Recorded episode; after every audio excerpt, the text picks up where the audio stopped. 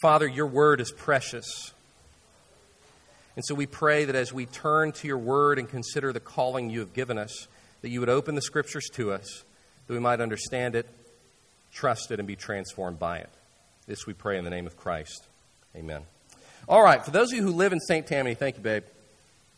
How many people do you think live in Covington, Mandeville, Madisonville, and Abita Springs together? How many people you think live in those four towns, all the zip codes represented by them? Got any guesses? Quarter of a million. You're, you're overshooting. Not that many. Let's get, take one more guess. 48,000. Actually, we're right here in the middle. The population of Covington, Mandeville, Madisonville, and Abita Springs is roughly 134,000. I want to apologize to our Folsom residents. My latest census data that I got didn't include Folsom. There's a long story about that. The bottom line is this is the information I got. I'm sorry. I'm sorry, Folsom people. We consider you a part of us and a part of West St. Tammany. I can explain more later. Now, here's a second question How many of those 134,000, how many of them believe the gospel? How many of them know the hope and joy, not only of forgiveness and of knowing their God, how many of them have a deep, abiding connection with Jesus Christ as their Lord and Savior? And you might think because we live here between Baptist Mississippi and Catholic New Orleans that everybody here has believed the gospel and has had ample opportunity to believe the gospel. But it's simply not true. According to the latest census records, along with my best estimates, a large percentage of West St. Tammany is lost. Now, what do I mean by lost? You know, that language in evangelical use is usually tied to whether a person has been born again, whether they've had a, a salvation experience. I, but I want to be careful with my use of that language because the language of lostness can feel derogatory, like we're looking down on our neighbors because they don't believe. And that's just not the case. Because the responsibility of addressing a community's lostness, the responsibility for addressing that is not the responsibility of the lost that responsibility falls on the found because we are the ones who have the gospel. We are the ones who know God. We are the ones who know the path to life, namely Christ. Here's what I'm getting at. When a large percentage of a community is lost, the churches of that community need to consider whether every man, woman, and child there has had repeated opportunities to see, hear, and respond to the gospel of Jesus. That's the first place we should look. We don't look down on the lost because they're lost. We don't shame people for not knowing the gospel. Rather, we look at ourselves and we ask Have we, the people of God, provided opportunity after opportunity after opportunity for our neighbors first to see the gospel lived out? to see lives that are changed by Jesus? Have we offered opportunity after opportunity after opportunity for the gospel to be clearly heard? And then have we given them opportunity after opportunity after opportunity to respond to the gospel? Have we invited them to no longer be lost? Have we invited them to be saved? The work of salvation is God's. It's a miracle when someone believes in Christ. That's His work. But the work of getting the gospel to people, that's our work. We can't change people's hearts, but we can speak the truth. We can love them in a way that shows a changed life. We can show up in their life. And when a community is lost, we have to immediately not look at the community, we have to immediately look at its churches. Are we providing repeated opportunities for every man, woman, boy, and girl to see, hear, and respond to the gospel. Well, let me give you a flurry of statistics. If you want more details, I have more. I tried to cull it. You can grab me afterwards. So, if we got a total population of 134,000, according to the 2022 census records, these are the religious preferences of our community 30% prefer Baptist church, 18% prefer Catholic, 16% prefer non Christian religions, cults, or no faith at all. St. Tam- West St. Tammany, those four towns, that's who we're talking about here. 13% prefer Methodist, 9% prefer non denominational, 2% prefer Presbyterian. So as you're seeing this, you might notice a couple of things. First of all, you think 30% are Baptists. We don't agree with them on everything, but Baptists love Jesus. So one in three people in West St. Tammany is a Christian? Well, not exactly. I, am not sold on that, and we'll get to that in a second. Also, if you've been around for long, you're like, where are the Pentecostals? Where are the Lutherans? They're not on this list. There are a lot that fall under that 9% that I cut out. I just put Presbyterians there to get a chuckle at uh, where we are. But let's try to put these numbers in context. Let's compare West St. Tammany to the U.S. average. So 30% of West St. Tammany prefers Baptist. Keep in mind, religious preference. Like if they had to go to church, what would they pick? So 30% would prefer Baptist versus the U.S. average of 16.1. So the Baptists are swinging above their, their weight limit a little bit there. Uh, the Catholics, this surprised me, are actually below the national average in West St. Tammany. It's 18% here, but it's 23% in the whole country. One in four people, if they were forced to go to church, would go to Catholic church in, in the U.S. Uh, in non Christian or no faith, 16% in West St. Tammany. It's only 23% in the country. Presbyterian 2 and 4. What I'm trying to show you here is there's really not a radical difference between West St. Tammany. We might be a little more Baptist, but we're a little less Catholic. We might be a little less atheistic, agnostic, or non Christian, but there's a lot of similarity here. The other thing, too, is well, 16% of the country says they prefer Baptist, 23% of the country says they're Catholic, and 10%. You really think one in two Americans is actually a Christian? Religious preference isn't necessarily expressing what a person believes. I want to look at a text that I hadn't planned to. I was in the shower this morning. I thought we should look at that. Grab your Bible, turn to Romans 10.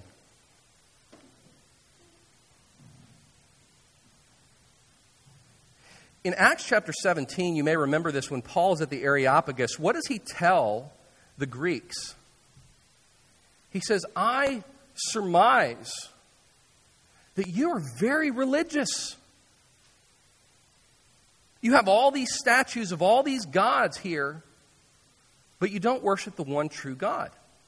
You're a very spiritual people. You're a very religious people. Likewise, in Romans chapter 10, Paul is lamenting the state of his, brother, uh, his brothers and sisters, namely the Jewish people. How they were pursuing a righteousness that comes through the law, not knowing the righteousness that comes through faith. And listen to what he says in chapter 10, verse 1. Brothers, my heart's desire and prayer to God for the, the Hebrews is that they may be saved. For I bear them witness that they have a zeal for God, but not according to what? knowledge. For being what? Ignorant of the righteousness of God and seeking to establish their own, they did not submit to God's righteousness. For Christ is the end of the law for righteousness to everyone who believes. I want to point these two things out. Both the Jews and the Greeks had great zeal for religion. And you can look at their lives and say they're pretty good people. The Jews are trying to be really righteous by the law, but there's a problem. They don't know the truth of the gospel. There is one righteousness that saves, the righteousness that can be had through faith in Christ. So it really doesn't matter what your preference is when it comes to church. The question is do you believe in Jesus? Do you know that He is the only way to know God?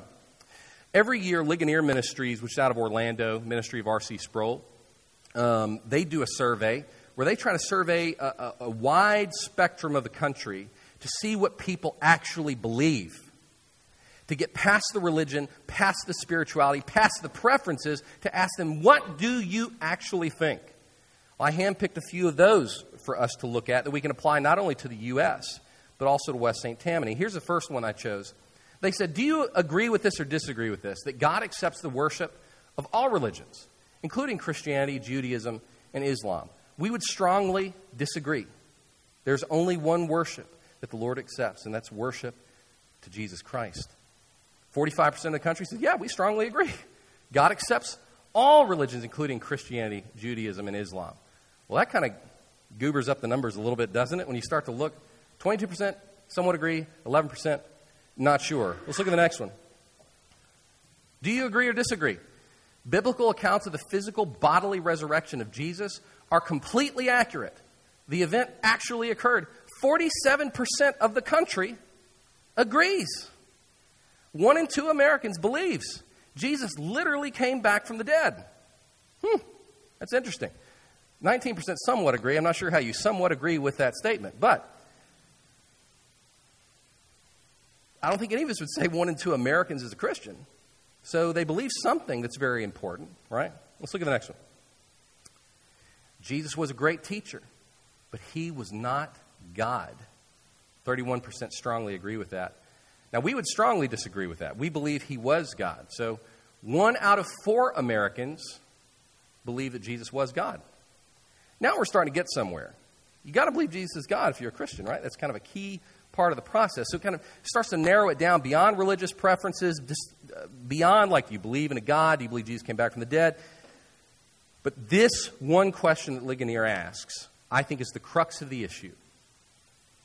I think Romans 10 and Acts 17 would argue that this next statement are the crux of the issue. This is the sort of thing we ask Daniel Talley when he comes to meet with elders. We want to know if you're a Christian or not. We want to know this. Do you agree with this? God counts a person as righteous not because of one's works, but only because of one's faith in Jesus Christ. A third of the country agrees with that statement. One in three Americans agrees with that statement. That's something.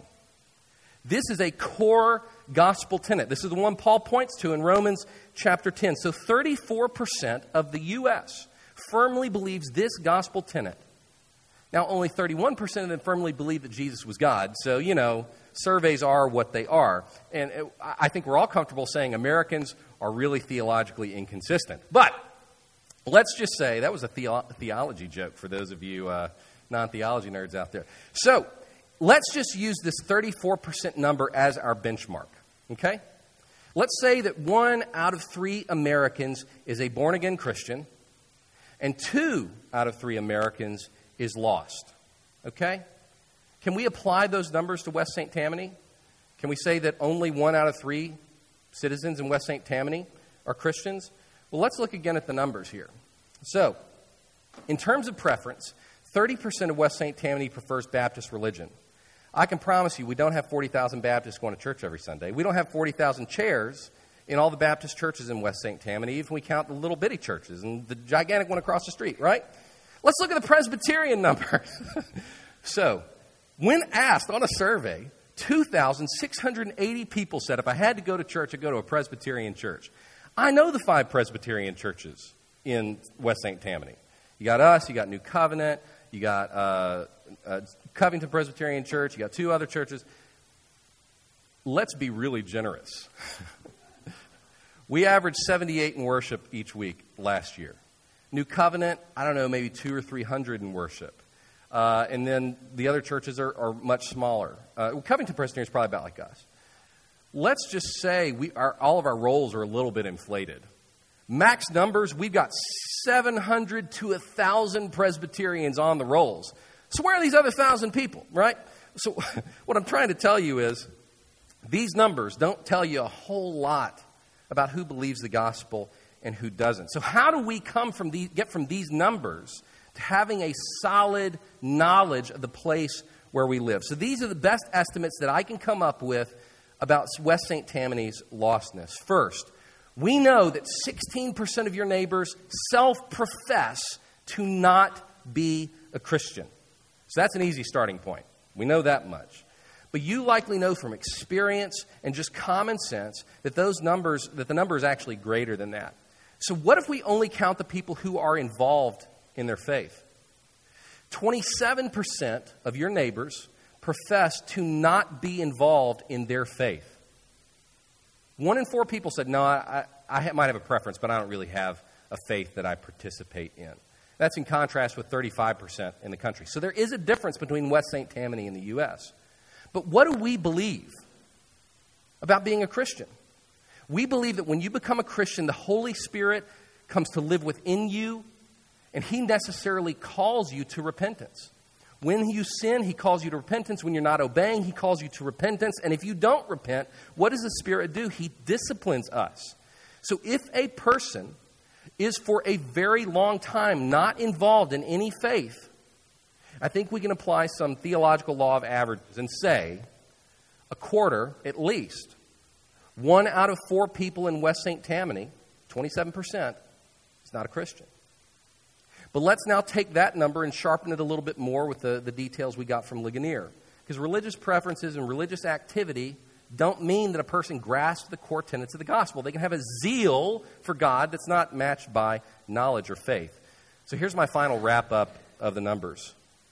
If two out of three Americans, 66%, are likely to be lost based upon the Ligonier survey, even with the slightly more religious culture of West St. Tammany, it seems an optimistic and safe estimate, if not super generous, that 50% of West St. Tammany is lost. So between that 66% of the country, I'll, I'll give a 16% margin, just to give us the benefit of the doubt. So think about that.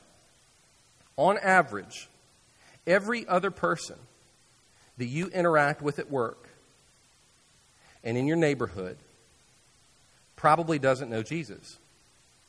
It's not just that they don't go to church or that they don't read their Bible regularly, they've not heard the gospel clearly. They do not have repeated opportunities to see, hear, and respond to the gospel. You do. You hear it all the time. You hear it here, you hear it in your home. Your children do. They're hearing the gospel all the time, but your neighbors don't. They may have never heard the gospel clearly. So, how does that change your assumptions about Southeast Louisiana? Would you have guessed that half of your neighbors don't know Jesus? Would you have guessed that half of your coworkers don't know Jesus? And perhaps more importantly, how does that stir your heart? Do you care that half of your neighbors don't know Jesus? I imagine a number of you are surprised by those numbers, are immediately concerned by those numbers. Some of you might be in disbelief. People seem pretty religious to you. People seem pretty good to you. So maybe my 50% estimate is wrong. Maybe it's 40%. Maybe it's 60%. I think 50% is a safe place to start. The real question is what are we, as the people of God, going to do about it, regardless of the numbers? That's the challenge that we have to face. If we're going to be realistic about the lostness of St. Tammany Parish, if we take these numbers seriously and then view our community differently, what must we do about it? If every man, woman, and child in West St. Tammany does not have repeated opportunities to see, hear, and respond to the gospel, the lostness of our region will only grow. Why do I say that with such conviction? Because it's what the scriptures tell us. Again, in Romans 10, Paul says this Everyone who calls on the name of the Lord will be saved. How then will they call on him in whom they have not believed? And how are they to believe in him of whom they have never heard? And how are they to hear without someone preaching? And how are they to preach unless they are sent? As it is written, how beautiful are the feet of those who preach the good news. People can't believe the gospel if they don't hear it. And they need to hear it more than once. What was your experience like? How many times did you have to hear the gospel over and over and over before you believed the gospel? What was that process like for you? So the question again is this What are we as the church, what are we as purveyors of the gospel to do? I've been praying for you over the last couple of months, praying for the new year, asking God what, what it is He wants us to step into this year as we seek to serve West St. Tammany. And I believe God has a challenge for this church, for you, each of us, to attend to this year. And this is it. Let 2023 be the year when you take ownership of the lostness of St. Tammany Parish. I'm inviting you to own it. Now, what does that mean? I'm not saying every one of you is called to be an evangelist. I'm not going to make all of you go out in the streets and do street preaching or talk to every stranger you see about Jesus. What I am saying is West St. Tammany is lost. And it won't change if people do not have repeated opportunities to see, hear, and respond to the gospel. So, we as the people who are not lost, we as the people who have the gospel, we have to take ownership of that problem and do something. And every one of you, whether you're a member of this church or not, Whether you, I know some of y'all drove in for today. That's cool too. You have a part to play in this process in your hometown. Every Christian has a part to play. And over the next eight to ten weeks, we're going to chew on this together, and I'm hoping that you'll be able to walk away and say, okay, I, I do have a clear vision. This little sliver of the job is my responsibility. This is the part that I'm supposed to play. But there's no way we could pull that off today. Each of you walk away with that clarity. So, what are we trying to do today? Taking ownership of the lostness of West St. Tammany, of your hometown, begins with seeing three things differently. It begins with seeing your community differently, with seeing your church differently, and with seeing yourself differently. I'm going to zip through this as quick as I can because I know we're, we're getting close to time. So, first, as Southern Christians, we need to realize how we need to see our community differently. We need to realize that the lostness of our region is, is uh, uh I'm going to say it again. As Southern Christians, we need to realize that the lostness of our region is growing, not diminishing or staying stagnant. Just like sales and working out. If you're not gaining, you're losing, right? And the population of St. Tammany Parish is growing rapidly by people moving here and by babies being born. And what that means is the gospel's losing ground. It's not just happening in New England and California anymore. And as Southern Christians who grew up with a culture of Christianity, we need to pull our heads out of the sand and see what's happening in our backyards. We need to see our community differently. But we also need to see our church differently. As American evangelicals, we need to smother the church growth impulse and re engage an Acts 2 mindset.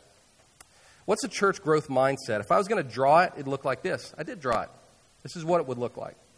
The goal with this model is to get everybody to come to church, to get everybody to join your church. And then your church gets better, bigger, right? And bigger means better, right? Bigger facilities, more programs, more ministry, the institution is central, and the institution ministers to the people that come to it. You show up, the institution serves you. So, in the church growth model, the institution ministers to people. This is how 99.9% of American churches operate. Protestant, Catholic, doesn't matter. Even if we say differently, it's hard to get this nonsense out of our brains. But the question that we have to ask is this Is that biblical? And what does it achieve? Does it achieve biblical ends? For time's sake, I'm not going to read the whole paragraph. I encourage you to check it out, especially you officers. Maybe this is your charge. Go read Acts 2 42 through 47. There you see the early church shortly after the day of Pentecost. And what's happening in the early church? Every day they're worshiping together. Every day they're praying together. Every day they're eating together. And it says they grew in favor with all the people.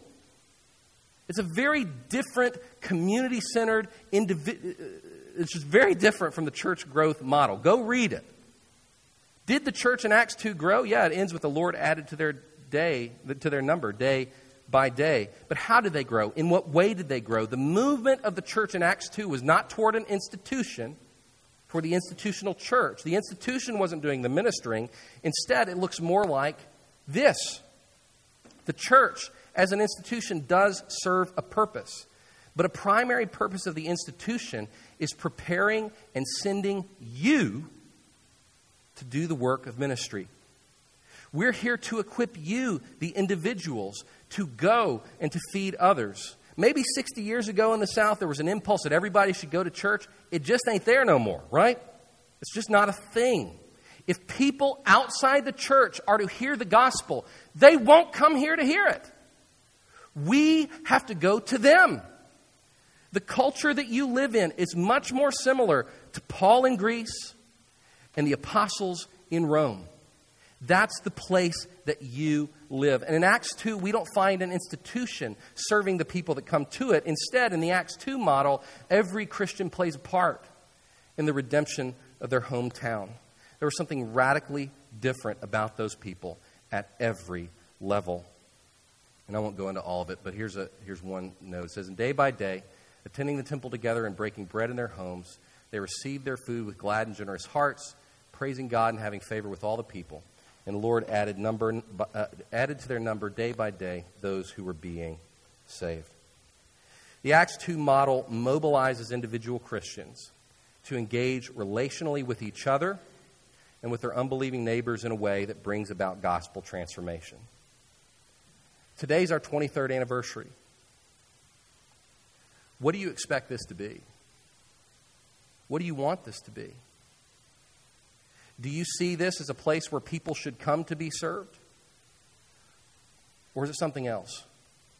How do you judge the success of this ministry in this church? It's by our attendance numbers, by our facilities and our staff? Or is it by whether you, as the people of God, are being equipped and sent to do the work of ministry? We need to see St. Tammany differently, but we also need to see FPC differently. And lastly, as ordinary Christians, uh, we need to see ourselves differently. We need to understand how each of us is equipped to promote and to proclaim the gospel. This is what the whole, this whole sermon series is going to be about helping you to see how you are called to promote with your lifestyle and to proclaim with your mouth the good news of Jesus. Most Christians don't think it's their job to do these things. Most, pe- most Christians think it's that, oh, that's the job of the mature Christians, the professional Christians, the guys we just installed. They're the ones who are supposed to be promoting the gospel with their life and proclaiming the gospel with their lips. That's not the case. We all have a part to play. We all have people in our lives that can see something different in us and can have the gospel promoted to them. And you may not be called to share the gospel with every stranger that you know, but you're called to share the gospel with your mouth to somebody. So we're going to figure that out over the next few weeks. Because I believe God is calling us to let 2023 be the year when we take ownership of West St. Tammany Parish. And for some of you, that's going to look like all, all it may mean for you this year is just developing some friendships with some unbelievers. Because you don't know anybody that doesn't go to church here, right? For some of you, this might mean getting the courage to invite your next door neighbors over for supper one night because you really don't know anything about them. Some of you, it may look like setting a goal of sharing the gospel with, I don't know, five people this year. Some of us, it's going to look like totally changing our, rehabbing our calendar so that we can have the space to have relationships with other Christians or with non Christians, to even be able to have those kinds of conversations. I don't know what God is going to call each of you to. But if you're going to own the lostness of St. Tammany Parish, it's going to be a very real, actionable, practical thing. So I invite you and I challenge you to let 2023 be the year when you take the ownership of the lostness of West St. Tammany. Let's pray. Father, it's staggering to think that one in two of our neighbors don't know Jesus and do not have repeated opportunities to hear about him, to see what difference he makes, and to believe in him. And so I pray, Father, that you would stir something in our hearts this morning and in the weeks ahead so that we, as your people, would step into this place and that each of us would have a sense of how you've called us to promote Christ where we go, to proclaim Christ where we go. Lord, save West St. Tammany. Glorify your name through the spread of your gospel here in this place. This we pray in the name of Jesus. Amen.